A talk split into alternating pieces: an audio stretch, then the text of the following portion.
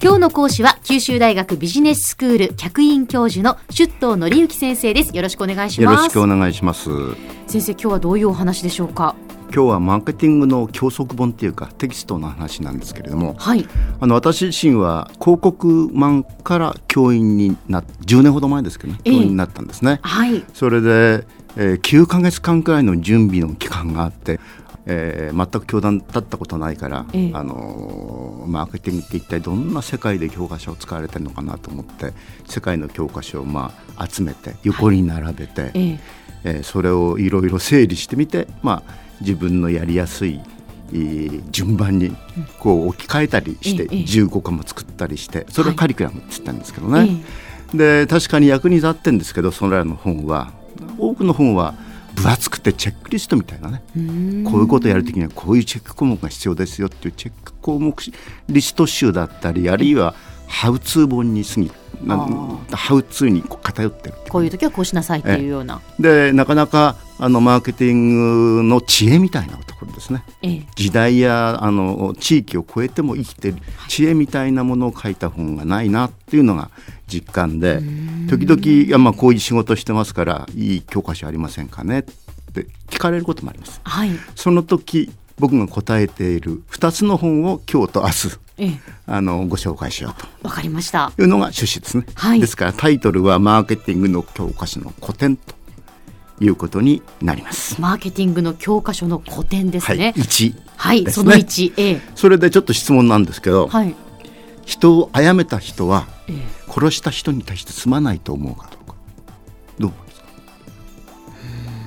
後からやっぱりすまないと思う人もいるでしょうし、すまないと思わない人もいる悲しいことがあると思います。人を殺めた場合に、はい、殺めた人に対してすまないと思うよりもあの人さえいなかったらこの方殺せなかったのにと思うの方が多分マジョリティなんです、うん、人間って結構自分を正当化するんですね。あのアルカポネも、ええ、自分の半生は人のため世のために生きてきてこれでなんだと。世の中は自分は犯罪人との烙印を押してと。あんまり自分を悪く思わない。そういう。自分を正当化するっていうのがね、えはい、ですから最近出た本で反省文を書かせると犯罪者になりますよって本が出てます。だから反省もしてないのに、ええ、ありきたりの反省文を書かせるとこれでいいんだと、え、世の中なめますよね、じゃそういうことたくさんあると思うんですけどそれはもうそれで終わっちゃうんで本当の反省は出てこないと。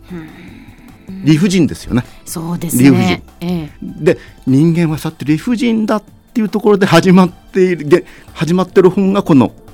今日また第1回目に紹介するデールカ・カーネギーの「人を動かす」っていう本。はあ。これはもう80年以上前に出て、はいええ、英語で言うと「How to Win Friends and Influence People」ですから、え、いかにして友達を獲得し人に影響を与えるか。というんで、えー、まあフレンズっていうところをカスタマーとかお客っていうふうに切り替えればまさしくいかにしてお客様を作っていくかってことにつながってやはりマーケティングに非常に近い本であるとあの思うんですね。なるほど。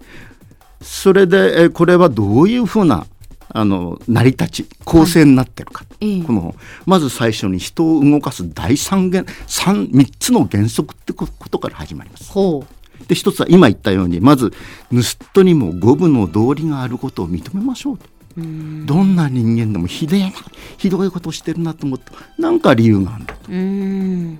自分を正当化してると、ええま、間違いない。これをまず認めるんですよ。それを知った上で一つの原則ね、ねはい、それから、うん、もうこれは受けて長所を褒めなきゃいかんと。いうことは裏側言うと批判を人は人間は批判を許さないと。はっきりやっぱり人はいいことを言われたい。嫌なことは言われたくない。この本の中で一つ例が出てるのは、えー、あのリンカーンがね、はい、リンカーンがゲティズバーグの戦いの時に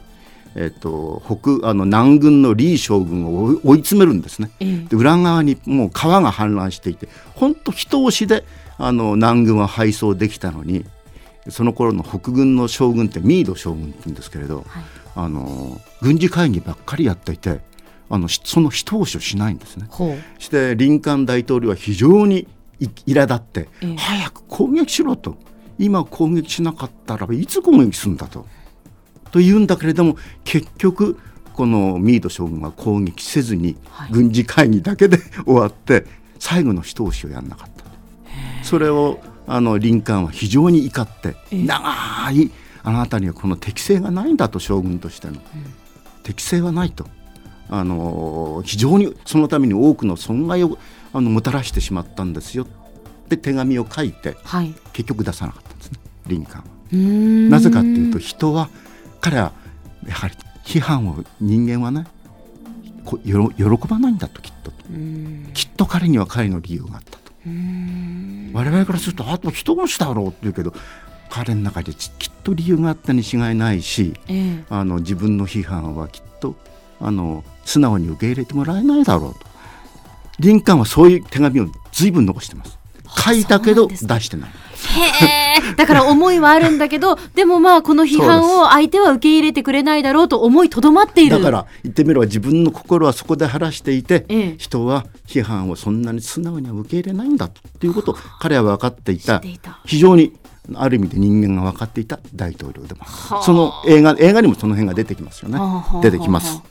それからもう一つはもうまさしくマーケティングで相手の立場に立って考えなさいねと。相手の立場に立って。すなわち人間を売られたくないのよと、できれば自分の意思で買ったっていうふうに思いたいと。売られたくないんだと、だから相手の立場に乗って考えなさいんでこの3つが原則です。はい。彼が言っている、そしてこの3つの原則の中に次に人に好かれる6つの原則。人に人を説得する順位の原則というようなことがこの本は続いていて、えー、人を動かすことも人に好かれることも、うん、人を説得することも実言うとマーケティングそのものであると。なるほどわかりました。マーケティングの教科書の古典、まあ、その1として今日はデール・カーネギー人を動かすを紹介していただきました、えー、次回ではもう一冊別の本を、はい、カーネギーはハウツーですから、えー、あの次はピーター・ドラッカーを取り上げたいんですけれど彼はハウツーではなくてワットっていうかね本質をあの語るとマーケティングの。それを明日あのお話したいと思います。はい。今日の講師は九州大学ビジネススクール客員教授の出頭則之先生でした。どうもありがとうございました。ありがとうございました